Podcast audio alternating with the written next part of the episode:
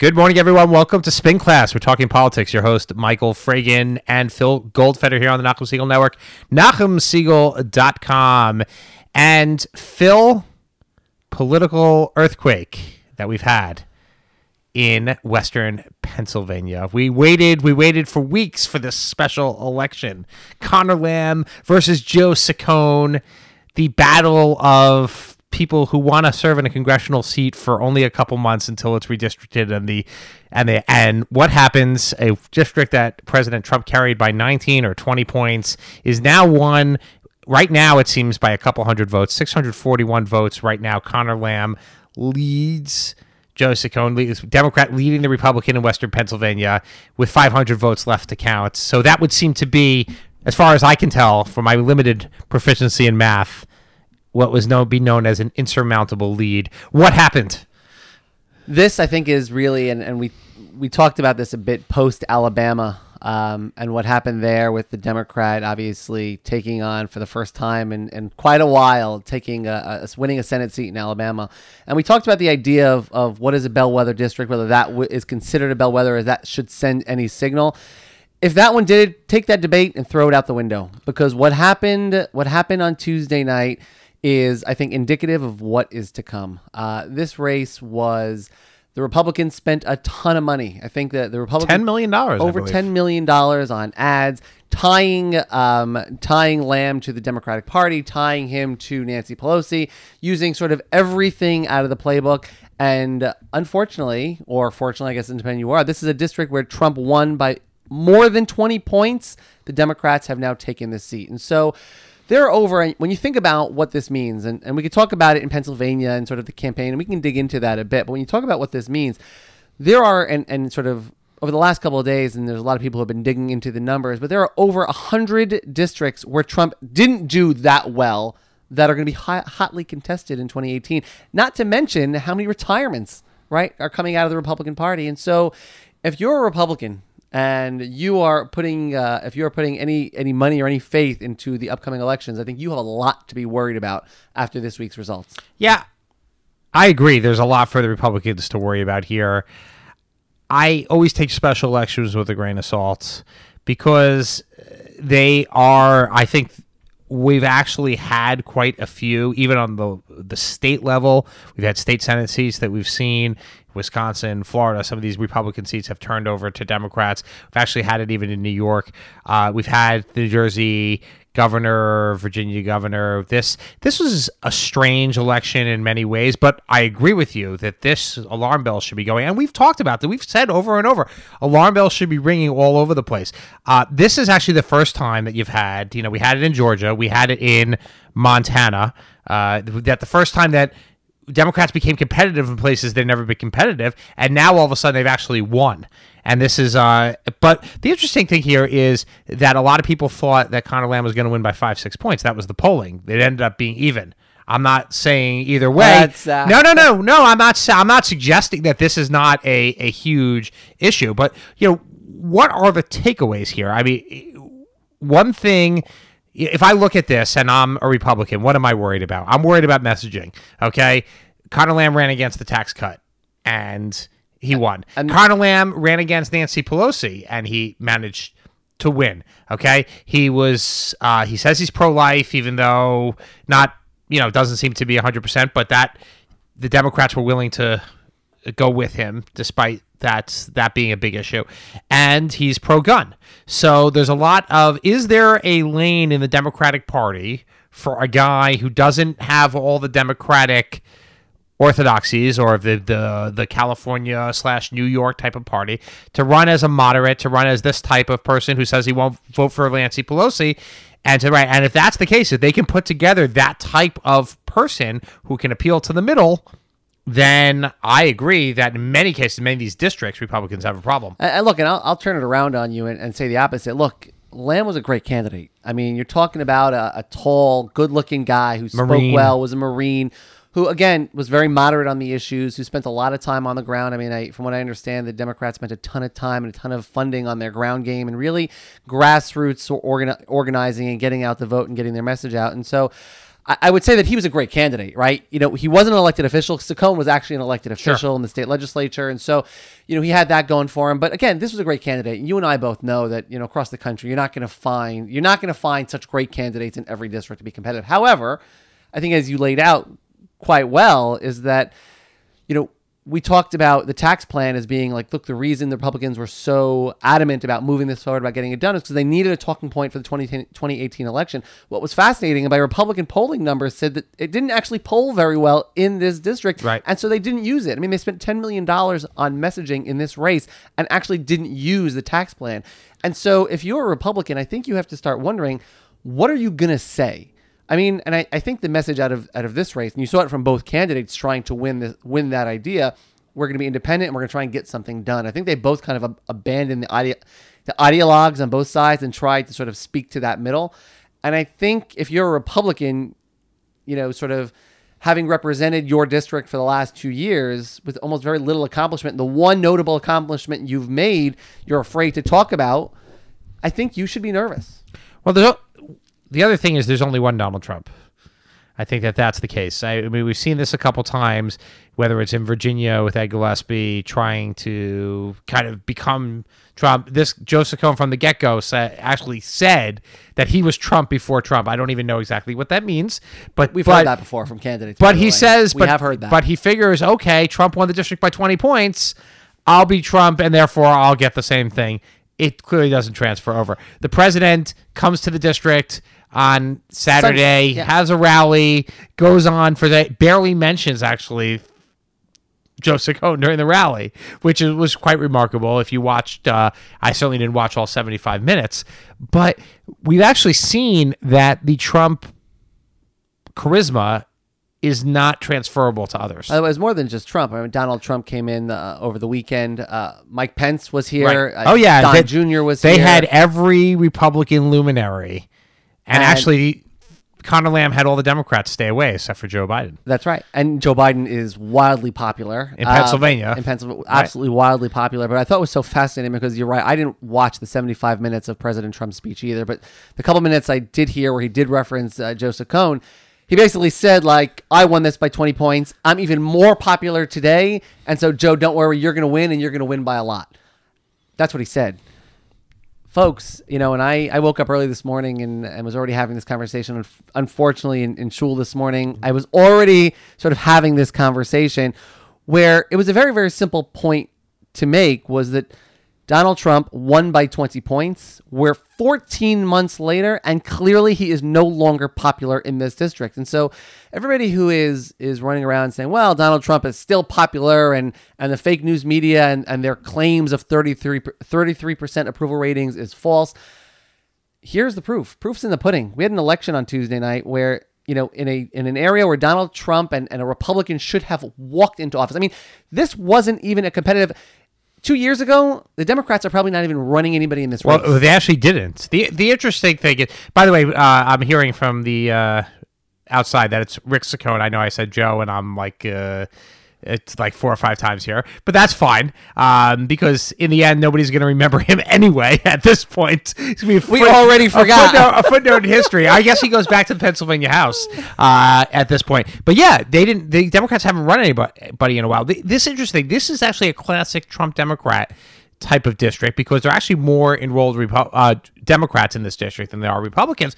But the numbers have been so great for Republicans for so long in this district that it's that they actually haven't run anybody. As I said before, this district's actually going away under the new uh, the new drawing of lines that the Pennsylvania Supreme Court has uh, has ruled. They ruled, um, as we t- I talked about a couple weeks ago, eh, they ruled the gerrymandering that happened in Pennsylvania to be illegal and they redrew the lines. This district and both the candidates, Rick Saccone and Conor Lamb, actually live in different districts. So we'll see how long they have to go.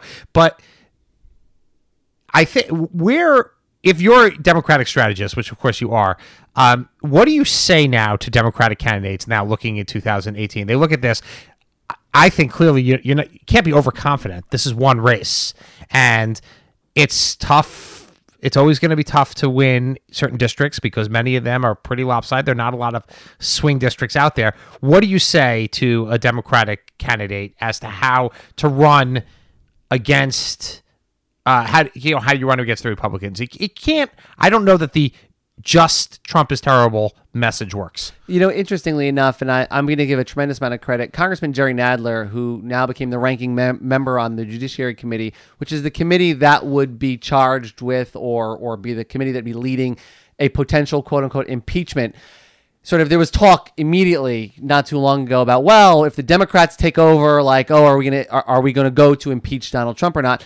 And Jerry Nadler, to his credit, said, like, everybody, let's let's let's take it easy, folks. You know, we haven't won anything yet, and and we shouldn't be thinking with that mindset of let's plan already for for when we take over if we haven't taken over. And so, I think what you said is, is exactly right. You know, as somebody who talks to a tremendous, you know, a ton of Democrats and and is um, and tries to be helpful wherever possible, I would say that you know it's not just about the mainstream, whether it's the Democratic Party talking points, the Republican Party talking points. And I think what you look at from la- uh, from Tuesday night's race is is that both candidates kind of abandoned those mainstream talking points from both sides of the party and were targeting sort of everyday Americans sort of in the district about issues that actually mattered to the people within that district. And so in this district, uh, you know, and, and I was I was listening, coal played a big piece of it. And so you found both candidates talking a lot about coal. I think you have to look to the districts. Um, I think there's no question that the Democratic base is enthused. They're more energized. They're more excited. They're more charged. You're going to see a larger Democratic turnout, but you've got to step away from the national talking points and the ideological talking points and start talking to the districts that you're trying to represent. And what about Nancy Pelosi? I uh, look, abandon her abandon her now, abandon her, you know, forever and ever. I thought it was a big mistake that Nancy Pelosi was once again voted in as minority leader. As we sit here today in the district of Kathleen Rice, I'm, i feel I, I feel it's no problem saying that that like it was time for change. As a Democrat, the Democratic Party needs change. I think Nancy Pelosi is an much like others in the Republican Party, and I'll let you sort of pick out who those are maybe the president is one, you know, and again, we, you, I'll let you opine on that for a moment, a moment, but, but Nancy Pelosi is an albatross around Democratic candidates' neck. And if you look at, at candidates, especially in, in, in districts that were Trump districts, people don't want to see the same old thing. They want to see pragmatic, energetic, change. And Nancy Pelosi is not that message of change. And and you saw it. I mean, if we saw anything in, in Pennsylvania, there was sort of a a candidate on the Democratic Party who was walking away from a lot of Democratic ideals. It's not about that anymore. It's no longer sort of the party of the far well, right and the far left. It's about talking to the people, getting something done. Well, you could actually say that in many ways, Conor Lamb was embracing Democratic Party ideals. He was actually doing what many, like Joe Biden, for example, had said that Hillary Clinton should have done in 2016 is speaking to the white working class, getting away from identity politics, embracing unions. I, I hate to be throwing the Democratic you know, playbook back in there, but a lot of things that the Democrats, uh, and when I say unions, not just the public sector unions. I mean, Democrats in many cases only seem to focus on the public sector unions, leaving the private sector unions actually totally behind. Yeah, but and and and and that's and and that seems to be a way in which they can go ahead and take peel peel away these Democrats who have flocked to Trump because they're looking for change. Yeah, but here, here's what I would say. I mean, especially given sort of the the talk of the day and the talk of this week about gun control, you know, you didn't see the Democrat, the Democrat in the Pennsylvania race shying away from his, you know, sort of pro gun approach or anti sort of stricter gun control approach. I mean, he sort of arguably he could have said, "Hey, look what's going on in the country as you know where Democrats are coming out, and you know I'm I'm going to go that way." And he said, "No, look, here's what I believe. Here's what I think the people of this district want. And I'm going to do the best I can to represent them." Well, that's an easy one. I mean, no, I, look, does, I, does anybody not say that? I mean, let's be honest here. Let me tell you something. You know, it's. I'm going to do my best. You'd be surprised. Look, there, you'd be surprised of those people, and, and you see it all the time. And I, you know, I follow now, and, and, and my job takes me to state legislatures all across the country, and you see it all the time where you sometimes get to your, and, and you've heard me say this before, you get to your state capital or you get to Washington, you sometimes you know, it, it, the excitement, the the air in the in the Capitol sometimes get to you, and you forget sometimes who you're there to represent. You get caught up in whether it's the legislative priorities or the the federal priorities or your state's priorities, and you forget sometimes the nitty gritty, the the hundred thousand, the two hundred thousand, the six hundred thousand people you actually represent, and what matters to them most. Look, that's why incumbents sometimes lose elections, right? Because they lose their way you're seeing more and more people are are going to sort of get away from the ideological sort of flashy politics and talk more about sort of the nuts and bolts of what matters to people. Um, look, we we didn't sort of get deeply into sort of the, the Donald Trump effect here. I mean, you know,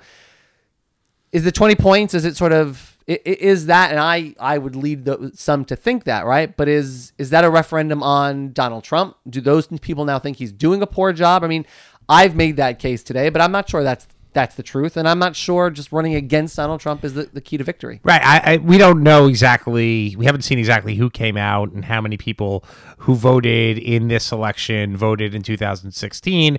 And that, of course, over the next, I think, is a uh, couple weeks, it's going to be interesting. A lot of people will be peeling that back to see whether. I mean, one thing that we know happened is that Trump got many people who hadn't voted and don't vote regularly off their couches and got them to the polls because you had turnout, particularly in rural areas, that was very significant. One thing you saw from this, uh, watching the returns last night, uh, was uh, was the fact that, or I guess you know, early in the morning yesterday, was the uh, was that there was in the rural counties there didn't seem to be that big a margin for the republican. And not the margin certainly that he needed. Whereas trump versus clinton in some of these rural areas i mean the the, the margins were absolutely astounding. And so you, you don't know what it was it the suburban voters who took revenge? Was there a lot of buyer's remorse? Were there people who voted for trump and who didn't want to vote for rick saccone? Just didn't like said okay i'm more establishment guy. I have no interest in voting for this guy.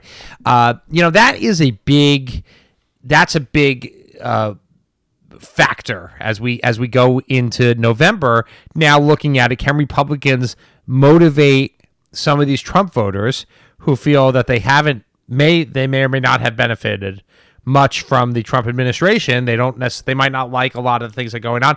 I mean, I saw a, a couple interviews, and this doesn't matter, but you watch you watch on TV a couple interviews with people who say that they voted for Conor Lamb and they had voted for Trump.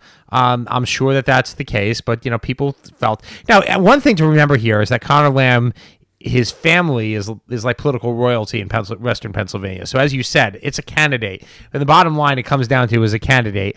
He was a unique type of personality for this. He's got the pedigree, he's got the looks, he's tall. He looks he's 30 years younger than his opponent. Um, sometimes that in this case in in this race it was clearly a plus. And I think Republicans from the get-go had issues with Saccone as just not being uh, ready for this type of race. Didn't raise a lot of money. Didn't have a great campaign operation on his own. He wasn't the first choice of of Washington, which of course itself is interesting. The Democrats coalesced around one candidate right away. The Republicans didn't necessarily do that, and we've seen that a lot, where the party picks the candidate or the local party picks the candidate who the national party might not necessarily want. Except for the fact that he had the president of the United Oh, States for sure. in the district, sort of doing a a rally, uh, uh, uh, you know, a campaign rally, like you know, as aggressively and as, as Oh, I'm not suggesting at all that this is not a huge comeuppance for the GOP here. That this should be setting off alarm bells all over the place. But there are so many things that go into a campaign. It's tough to figure out, at least right now, in the first 24 hours, first 36 hours, exactly what went wrong to try and figure this out. Um, but you know, I, I think we'll have you know weeks going forward to try and uh, figure that out. I mean, which if I'm looking at this, um, if I'm looking at this you know for a local race here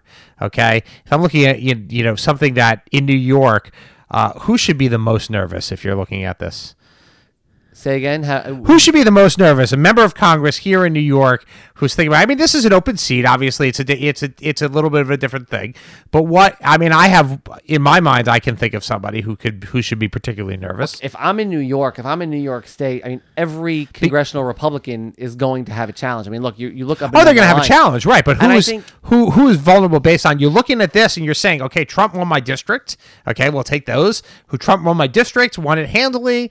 I should be able to, you know, I you know, I have to worry now, even though Trump won my district. I got to be scared here about what's going to happen to me in 2018. I'm thinking to me, I'm looking at you know Tenney Brindisi, and I'm thinking to myself, okay, Claudia Tenney's probably banking on the fact that Trump won her district, but there's one as opposed to let's say in Faso or Zeldin, where there's going to be a heated primary, or even at least Stefanik, where there's a heated heated primary. There's a one-on-one race that kind of you have here. And you have, you know, a good candidate running against now Trump again. Trump won the district, but you can't rely on that anymore based on this. I can't, you know, I'm as you know, I'm biased. I, I you know you're biased. I'm not telling you who. I'm not saying who's going to win. I'm saying who should be worried. Look, I, I like I, I think you know what last night. Yeah, excuse me. What I think John Faso should also be worried. Look, I think any you know any Republican who look you you need to run on something, right? When I ran for office, you know, your first time you run, you can sort of have to ask the, the voters to trust you. The first time you run for office, you don't have a record, you're asking the voters to trust you. Once you've been in office one time, you've got to stand on something. You've got to say, I was able to accomplish X, Y, or Z. And as you and I both see, and, and I don't think anything's going to change in the next in the next six or eight months, Republicans do not have anything to stand on, right? As we learned again, Oh, tax tax tax- cuts. It didn't work this week, and not only not only did, forget that it didn't work. We don't know if, if it worked because they didn't even use it because it polled so poorly. Think about that. This their one the one accomplishment the Republicans did to, to ensure a talking point didn't poll it polled so poorly that the Republican candidate chose not to use it in the campaign. And so if you're a, if you're a Republican in in a district and uh, take a look again using Pennsylvania that Trump won by 20 points or less, you have a problem on your hands. I mean, look, the energy is as you and I have, have talked about before, right? It's the first midterm, you know, the the the the party opposite the one in the White House tends to do better. That's correct. Particular, I think particularly this White House is going to have is going to have extra trouble, and so congressional Well, Republicans this are White to have House, trouble. this White House, plenty of trouble. The We one prob- thing- we probably should start. We probably should get into that. As I, you know, we will. I, I will just say the one thing the Republicans have to hang their hat on is that I think they'll do fine in the Senate. I mean, I think they'll be able to hold on to the Senate. I mean, I think that the map is just so much in the Republican favor. Yeah, it really discussed, is. That they're not going to have any. The Republicans aren't going to have any trouble in the Senate, and, and it's just going to be a matter of the House. But, but look, I think there's going to be a lot more weeks where you and I go into this, and uh, I'm excited. Well, let's let's talk about the uh, and and obviously what's dominated the news this week. Uh, I should say that there are plenty of things that dominate the news. There is no way in this dominated the news Eh, since I woke up this morning. But you know, obviously, our Secretary of State comes back from overseas, and he comes back early. Uh, presumably, he had some inkling that he was uh, his his days were numbered.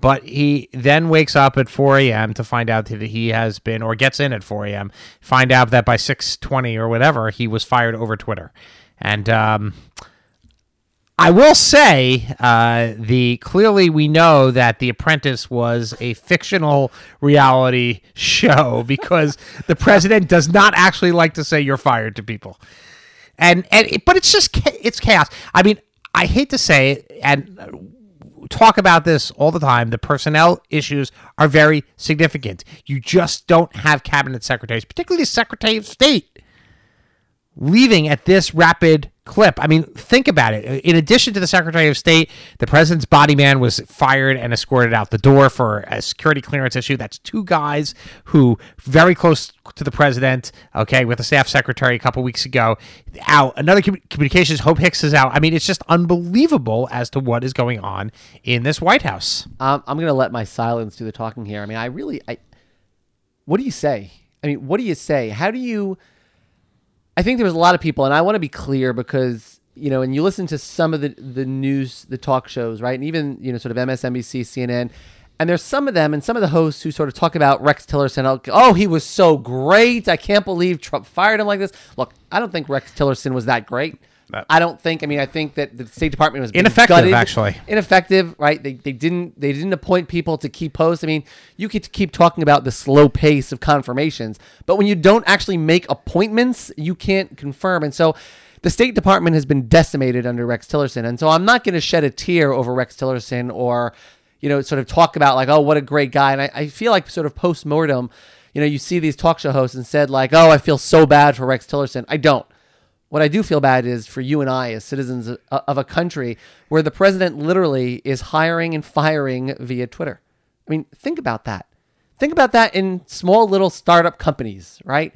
You just, these are things you don't do. This is the president of the United States. And forget how you and I feel. Why is it necessary to humiliate people who work for you. It's it- what, what I think what the president doesn't understand is the fact that he hired these people and brought them into the administration is also a reflection on him. Once you hire somebody and then get rid of them, it's still a reflection on you. I'm I'm I, I really I hesitate to think about not just about what you and I feel and, and what we think, but what of like you know, somebody the president makes the comments about Africa. He calls them something I, I don't want to repeat, right? And then the, the the Secretary of State takes his first trip to Africa, meets with ambassadors, heads of state. That's all they want to talk right? about. And the first thing that happens when they get home, right? This African country or African, you know, sort of ambassador or leader sort of is, is feeling okay, okay, great. We just met the head of the department, you know, the Secretary of State. We feel reassured now. He he calmed us down about sort of what what President said. The day he gets back, the president fires that Secretary of State. If you're those leaders of Africa, what are you thinking? What are you possibly thinking? I'm going to let my silence uh, speak for that, but but I think uh, we definitely need to mention a, another situation of a former ex employee reflecting on their political boss uh, this week. Nice and, and and if you're in New York, you, and a lot of people out there might not know the name Joe Percoco, but if you're a new guy, person in New York politics for the last decade or so, or even more, Joe Percoco was a uh, a, a man of incredible influence in the halls of power in Albany. Actually, I'd say all over the state. And now he's been convicted of and a, a strange verdict. I mean, a split verdict uh, that they convicted some of his the, the the co-defendants as well. But the fact is that Joe Percoco, who was the right hand man, the enforcer of Governor Cuomo for so long, uh, was has now been convicted of essentially uh, of of graft of bribery. You know, I'll tell you this. And when I was in the state assembly, when Joe Percoco called you, it was as if the governor himself was calling you, right? If you're having a conversation with Joe Percoco and he said X, Y, or Z was going to happen, that is what was sort of speaking for the governor. And so to think that this was just some guy or just some employee um, would be completely mischaracterizing what this is. I mean, this was literally the governor's right hand man. And it's disappointing. Look, it, it, it's a poor reflection on the entire state of New York and, and the entire state government. Um, you know, Joe and I knew each other. We had many, many conversations over the years. I had a, nothing but respect for him. But I think, like everybody, I'm just shocked and disappointed. Um, I'm shocked and disappointed by the charges, and, and of course, now that he's been convicted, it, it's just it's a really sad day. It's another day where New Yorkers look to their government and they just lose a certain sense of trust. And here's what's interesting, right? We're going right into an election year, and I think the question for most with the governor on the ballot. with the governor on the ballot, Or for most of us in politics, we think. Right. I mean, for most of us in politics, you wonder like, what's the impact? You know, this is was the governor's right hand man. You're going into reelection. I mean, look, you take a look at Chris Christie and, and Bridgegate. Now, the difference is, is Chris Christie's name was all intertwined in Bridgegate, and what did he know, and when did he know it, and how did he know? And so it wasn't exactly the same as this case, but I mean, you're, you're seeing a similar situation where the governor's right hand man is now going to end up going to prison. I think his, his sentencing is going to be in June you know that you're talking about going right into primary um, and then general election season and so even if you don't think a republican can be credible there's talk of serious democratic primaries sort of stepping up whether it's uh, you know from the left whether it's something from the working families party or we've heard the famous sex in the city actor cynthia nixon has been sort of threatening a run big ally of bill de blasio has been threatening a run there's no question the governor is gonna is is not gonna get a walk in the park Now, is this more? Somebody would ask out there: Is this more egregious than Skelos and Silver, or is this just more of the same? Um, you know, look, the, you, we need to rebuild the trust in state government, and so, you know, a crime is a crime is a crime. You know, you can't. It's hard to differentiate which convictions are worse and which ones have a bigger impact. But look, this is a sitting governor who campaigned on the idea time and time again. I'm going to clean up Albany. I'm going to get to Albany. I'm going to clean up. And whether he knew it or not, it was happening right under his nose. And so I don't know if the governor knows. He says he didn't know what was going on. If he didn't know, he should have known. And this is very, very disappointing to you know somebody who I worked with for for a long time. Yeah, I, look, Joe Percoco was running the campaign at the time that he was doing that, but he apparently was also doing time in the governor's office, which I know personally was Michael, bit- you worked in the governor's office, right, office. but it was a big no-no. I mean, I will tell you that when I went on worked at campaigns, and I did it several times, you know, they cut off my access, they cut off my email. I had no access to anything because those were the precautions that they took in in the administration that I was part of. And I'm, you know, I'm actually pretty surprised that that wasn't done in this case. Um, well, anyway, we're out of time for this week, Phil, and. Uh, stay tuned for Jew in the City speaks with Allison Josephs here on the Nachum Segal Network. See you next week.